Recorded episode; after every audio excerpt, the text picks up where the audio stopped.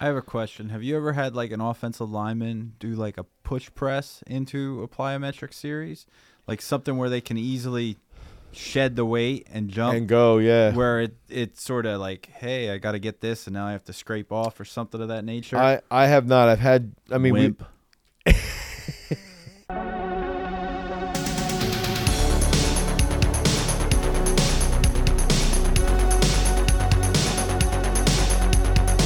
What's up, everybody? Welcome to another episode of the Master of Sport podcast. Here with two-time world champion, currently on his way to three-time world championship, co-author of the year, Earl Kunkel. Earl, how are you doing? Howdy, I'm doing excellent. I've uh at my job, there's a moment in time where I have to be outside for a long while and I wore a like a sweater, but like it's more like to dress inside sweater Yeah. and I forgot to wear a coat. So I was like outside and it's like How thirty something. I don't know. I just said at least it's not windy and focused on the fact that it wasn't That windy. it wasn't windy, yeah. So I could but it wasn't sunny either. Oh no, it, it was definitely a PA gray type of day, and it was cold.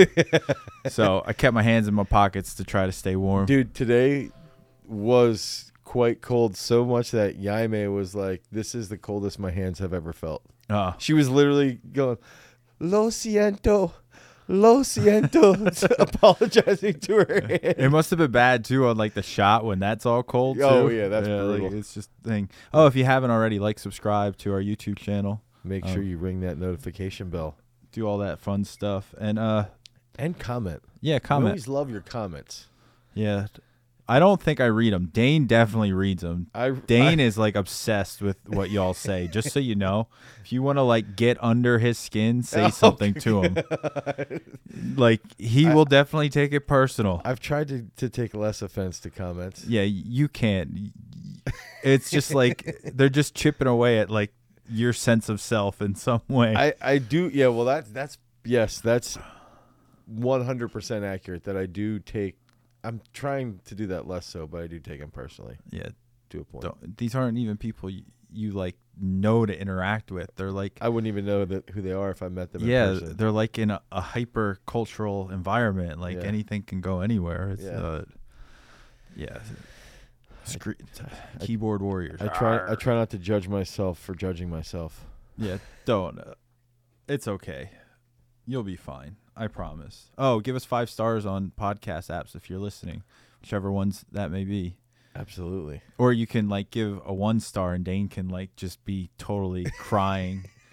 Like he'll be I'll pooping. box you and, at, like, like, yeah. like three in the morning while I'm taking a crap, going, dude, what is this one Yeah. star review? screenshot it and everything and it's just like who cares like all press is good press people love five stars and one stars how did it get this bad of a rating what went on there That's true. probably said something about or something like that don't worry everyone i'm just trolling jason right now he is shaking his head at me like a dad who just saw his son do something shouldn't have done and he just told him about it like less than a minute ago He's almost laughing now. Almost. We almost got a smile on his face. Yep, did it. did it. got it from. All right, let's talk about um the athlete training day. Athlete training day. Yeah. So this is the day that you would become more of an athlete? I think that's the idea behind it. My take on it, having done it, is it's almost exclusively plyometric based. I know that's not the case because reflexive strength movements do work their way in there. Yeah. Yeah. And I also know there is speed work. But like when I was in parabolic periodization training, I wasn't an athlete that needed speed work and like for a field sport or anything like that. Like I was weightlifting. I wasn't, right. you know. But I know there's tons of athletes here who do field sports, court sports, racket sports who need like more, More speed. speed. Yeah. Um, and that's not to say plyometrics don't develop speed, don't develop impulse, or reflexive strength doesn't develop impulse. But or- on that spectrum. yeah.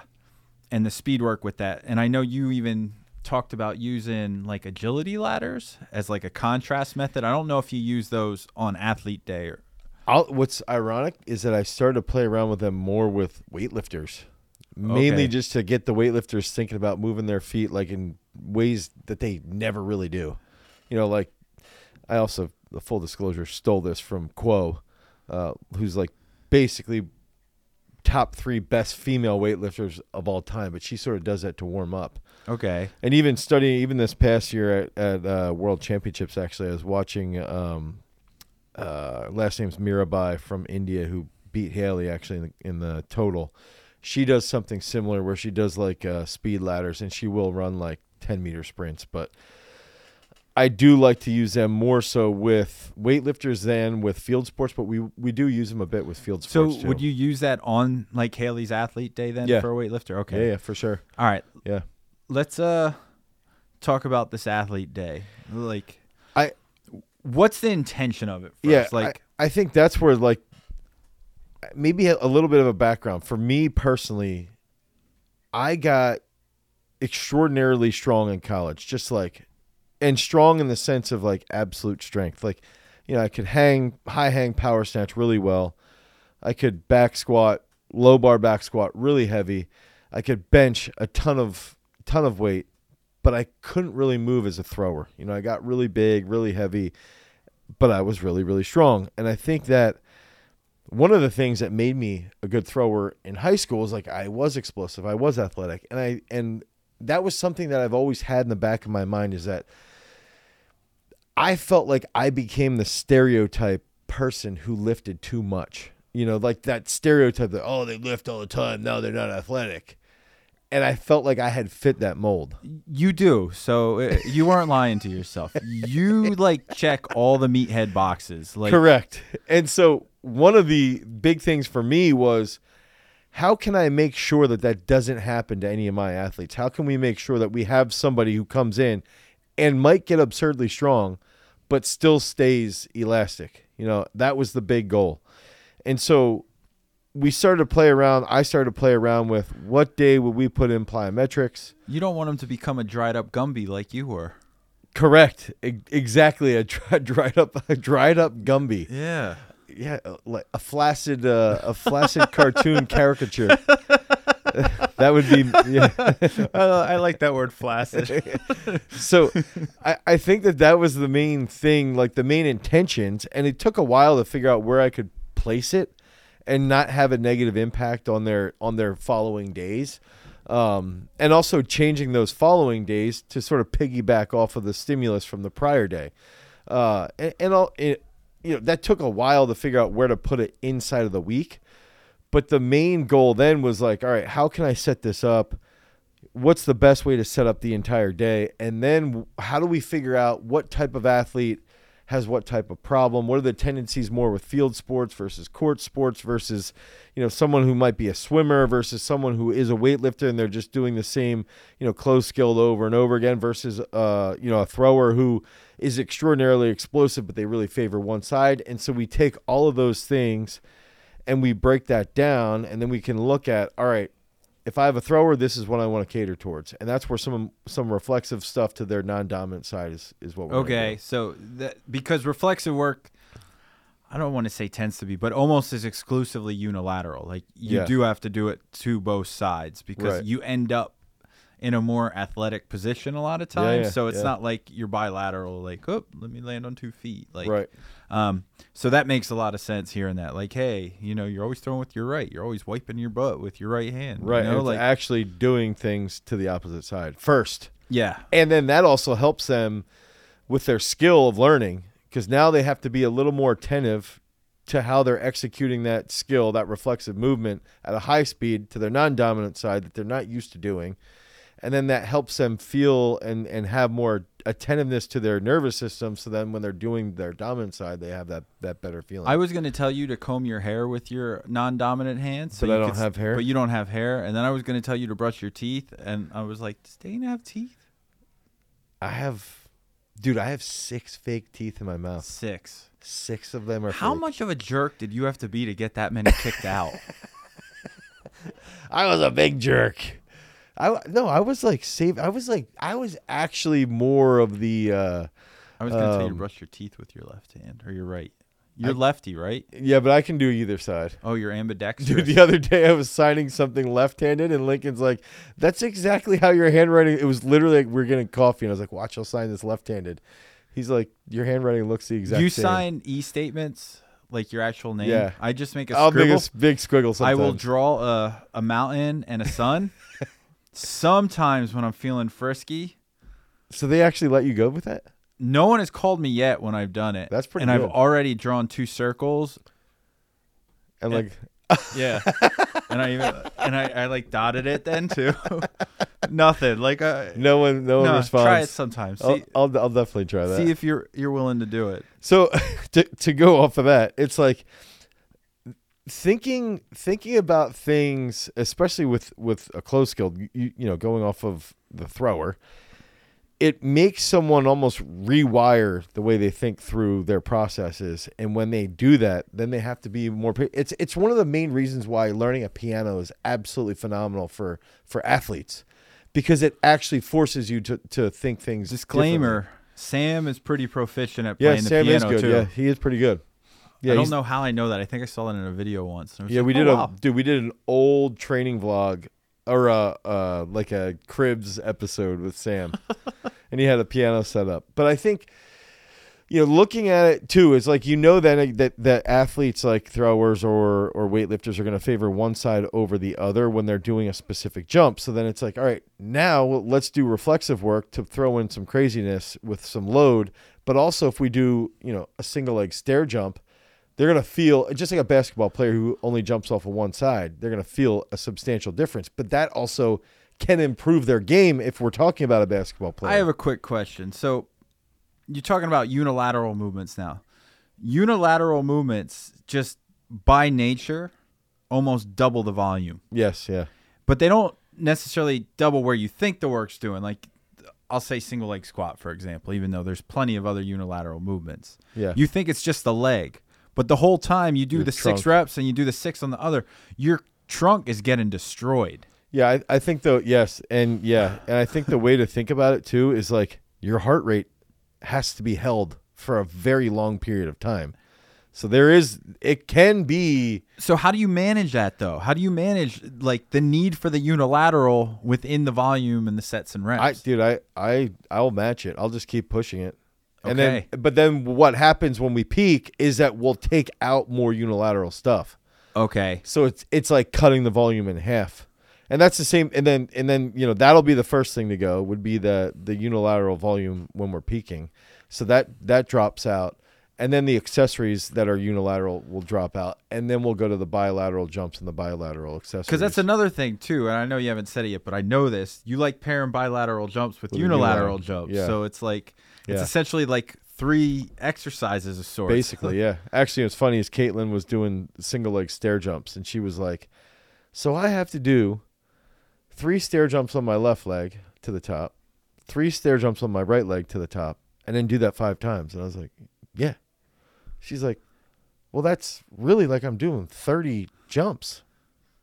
Yeah, that's a, uh, thirty jumps total. Yeah. Yes, exactly. I'm glad you're good at math. And, it, and she's like, "So you don't want me to do 15?" I'm like, "No. If you did 15 on your one leg, then how are you? What are you going to do on the other leg? like, are, are you going to do seven on one and eight on the other?" So I, I think to answer your question, the main the main focus is as far as the volume is concerned. Like, did we just get that volume in? And if someone does start to break down, then we'll see that on that following impulse day because we'll see all right their single leg squat that they're doing on broken, they're dying on one leg you know, or you know their their fast their fast power cleans or something they look terrible. They're moving really really slow. But dude we can push people really really well and really manage all that stuff within the system. I mean even to the point where like like haley's t- back from worlds and it's like dude, I'm trying something with her where we're doing heavy clean pulls into power cleans. And, you know, we've done this a couple times in the past, but we're doing this right away now in this training block because I want to see how she responds to that volume and can I give her a little bit more volume on that next phase. And I know this isn't in regards to the athlete day, but even in her athlete day, she has more volume than normal. Okay. And it's like, that's one of the main ways to like get an athlete just a little bit better is to like slowly creep that volume up. You, you have yet to talk about how athlete day always starts with PVC pipe walks. Okay, too. so that is, the other thing that I would say is, no matter what, the best way to think about how to prepare. You know, we'll do a full warm up, a normal warm up, but then the best way to prepare for for an athletic movement or an athletic day, in my opinion, is to make the individual very unstable. Okay, so one of the things is you make them unstable. Now they have to use their feet a little bit more like their hands. They have to control that a little bit more. They have to have a little bit better neurological feedback from their feet. Then they have a little bit better awareness. Then their heart rate goes up a little bit quicker because they're on an unstable surface. So then their body responds by raising their heart rate, which then in turn raises their, their body temperature quicker. And so what we're doing now is one doing that, and we'll have you know races with PVC pipes. We'll have races forward, backwards, you know, doing things. But then now we're adding in doing Zercher carries, overhead carries with the hydro weight while we're on the PVC pipe, Oh, which is throwing in stability in the trunk and stability in the shoulders. you, I remember the plate. You used to have the plate overhead. Yeah, The yeah. hydro weight sounds way worse. Yeah. The hydro weight, and Haley has one where we'll do a PVC pipe with a band around her waist, and she has to go away and hold the ba- hold the hydro weight while she's banded and resist it pulling back in and go back out. And that's where things like can get really challenging. But that's you know we'll do five six sets of that, and then that leads into typically the first two plyometrics, the first unilateral and the first bi- bilateral are going to be like moderate intensity. The second two is where the super Yeah, intense you, work you jump it up high. is gonna get really really done done well. The third one might just be one of those at a lower degree, and then if we have a specific, you know, then we might work on like skilled strength, like okay. skilled strength in the sense that for their sport we're doing something very very specific to that will directly carry over because now their nervous system's wired everything's firing on all cylinders they're ready to accomplish something you know mentally they're they're all wired up and they're ready to go so that's when when So you're talking about being like potentiated for that exercise. How does the athlete day then potentiate for the next day? So the the thing that we have to be careful of is that there can be a lot of fatigue from the amount of uh, load and intensity that happens from doing various plyometrics. So what I want to see, and and I'd want to see really more research on this, is that historically speaking, people would say, well, when you do plyometrics, you should rest for three to four days before you do something else. And this is all based off of pretty much one study, one study of intermediate level athletes that to me wasn't that great. Okay. So what we do is the following day to me, if if we know, and this is all theoretical, if we know mechano growth factor is elevated, which is a is a hormone that is released to help with your muscle protein synthesis for over 72 hours. I think that also plays a major factor in keeping your nervous system wired for that time frame. I think if we can get into the gym within another 24 hours after plyometric day and we're focusing on a lower intensity weight, so like when we're doing impulse day, we might do 70 to 75% power cleans or hang cleans or hang snatches, uh, and we're doing them very rapid.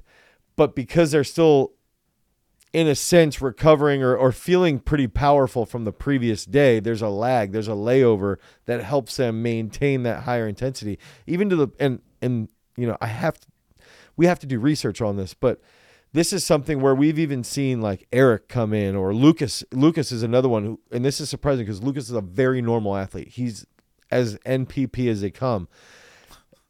When when they've come in on like impulse Is day, that normal people problems? uh, normal nor, uh, normal player person, normal person player, Okay. which to me is like the average, the absolute average player that you have. Wow. Lucas will come in after a plyometric day and he might he's PR'd his power snatches the next day at like 145k. Same with Eric.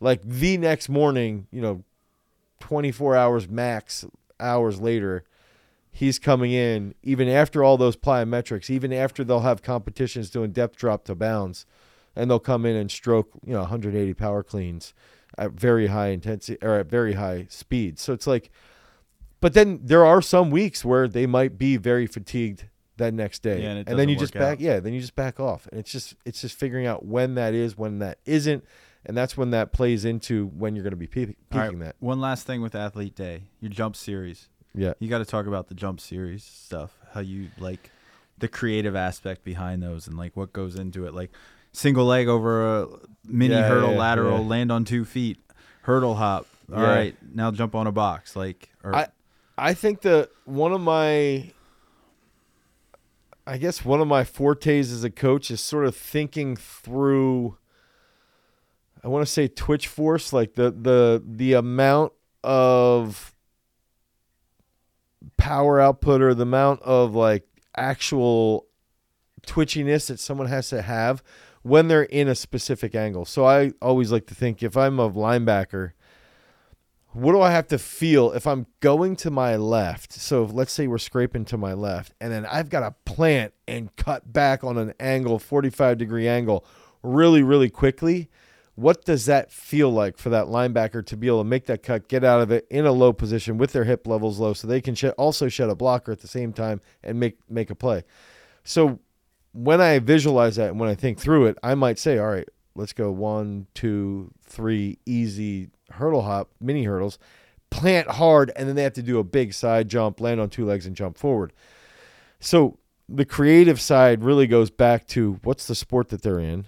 What's the sport that we need to, how do we transfer this as well as we possibly can with reflexive work, with jump series? And where might we see somebody, you know, using that linebacker example? Linebackers might have they might be scraping one way, they scrape back, and then they backpedal and they have to jump. And so we have to do things like that. One, in training to help them be more explosive, but two, so it transfers really well and they're they're trained for it. They're as trained as they would ever be. Think about a fighter. It's the same thing when we're training a fighter. They've got to do a whole wild series, and it might not be as long or a wrestler. It's not going to be as long as a traditional scramble but they still need to do something like a chaos single leg hop. Then they release that back single leg, and then they go into you know single leg mini hurdle hop because that that's part of their sport. I have a question. Have you ever had like an offensive lineman do like a push press into a plyometric series, like something where they can easily shed the weight and jump? and go, yeah. where it it's sort of like, hey, I got to get this, and now I have to scrape off or something of that nature. I I have not. I've had. I mean, we, Wimp. in the past, Jan has done uh, on his hypertrophy day. I would let him do push presses and socks, and then go into like uh, PVC pipe walks, but not. That's a good idea. Thank that's you. act- yeah, that's actually good too, even for linebackers because they also have to shed. Yeah. Wow, I'm glad I can help out. Is- Did I tell you before we go into the audience questions? And make sure you uh, join our Discord and our subreddit and yeah, the that. Discord. Make sure you comment in there and yeah. really just feed into that great community that we're building. Yeah. Wow. Community building.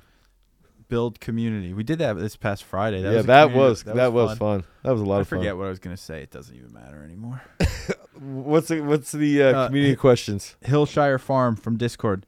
Does Dane still notice any residual symptoms from his Lyme disease? Ooh, Does he do anything for it or just focus on healthy lifestyle, sleep, and diet? Yeah, I mean, I think that's interesting because I think that there's sometimes I feel like you know they they have like a I don't know what you would call it like a a, ter- a Phantom Lyme disease? well it's like yeah it's like um I don't know. I was thinking of like where you think you have It's it. basically like a reinfection. Like Okay. if you're so a lot of doctors believe that if you've had substantial infection from Lyme, that if you get under a lot of stress or if you're sick or anything like that, the the symptoms and whatnot can can arise again. Would it be called admission instead of remission? I don't yeah, I, I don't know. I have no idea. Um and I've had like days like here and there, not lately, but in the past when I was heavier, that I would definitely feel like brain foggy.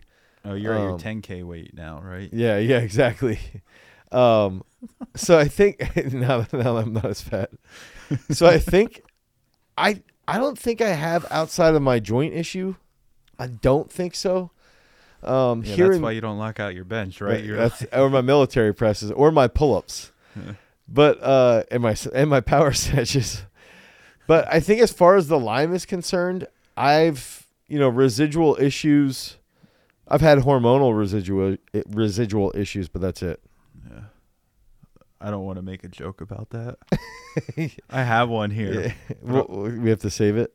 Um, I don't know. I may get eyeballs from the man on, on the. uh oh, he's telling me to go for it. Well, no, this. uh, When, when you're talking about hormonal issues, is that like an ED issue thing going oh, on I. I knew you were gonna do something like that. No, but in the past, it's been like, like that's actually what in the past has caused me the most issues. I'll say this: Uh-oh, when I he's, he's sensitive. Everyone, you not- see his face. He's pissed. not around ED. When I when I first got Lyme, the reason why I figured out what was going on, or I didn't figure it out, but I knew something was up.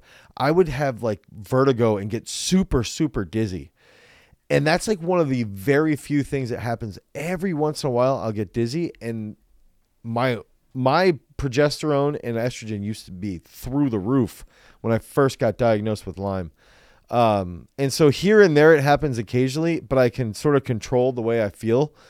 Before I used to not be able to control and I'd have this downward spiral of like a full blown anxiety attack, almost what I had when uh, uh when we went at the tool show. But it- this was more so caused by like I had it a little bit there, but it was more because of the heights, less because I would I felt actually dizzy. Okay. Yeah, you almost had to sit down and scoot down the steps backwards. Literally that. Yeah. See, and dude, It I doesn't was feel as bad though. Like afterwards, it was like, oh, that wasn't like that was. for me, like I've always been a little off. But dude, I will say this: since I got Lyme disease, that shit It just pushed you off. real off. All right, Reddit. Joey Joe I. One two three one. I know there's a peak strength video about rowing, but every source I see about strength training for rowing crew says that deadlifts are good. I prefer Oly lifting, and it makes more sense to train logically. But what do you think? Should I incorporate both? I would do I would do if you're gonna deadlift, do snatch grip deadlifts, um, or do clean grip deadlifts on a podium. But I would actually do like a snatch grip high pull. It's a longer pull. It's from a longer range of motion, and it's gonna get your back extraordinarily strong, and you have a long push. So like deadlifts aren't bad for You just think there's better variations? yeah. There's better variations that are more explosive that'll give you better power output, and that's what you're looking for in the boat. Yeah. Well, couldn't you do the deadlift then as the like strength, Strength the movement, absolute yeah. strength movement, and do those other ones as the technical coordination, or would Yeah. you just snatch and clean and jerk? I still would just do Okay. So, yeah. I don't think it's bad, but I think the other thing is I've talked to Eric Miller about this, who trains a lot of rowers, and he was like, problem he sees is their posture. When they start to deadlift a lot, they lose a lot of posture, and then their lower back fatigues quicker. Okay. So that's like the one negative side behind the deadlift. Got it. So- All right. That's all we got. Sign up for the Peak Strength app. Sign up for of- Peak Strength. Make sure you go check out our Discord. Until next time, guys. Peace. Wait, they were supposed to buy other stuff. Oh, buy Later. Buy other things. yeah, garage strength equipment. Get it. Bye. Single leg rollers. See ya. Later.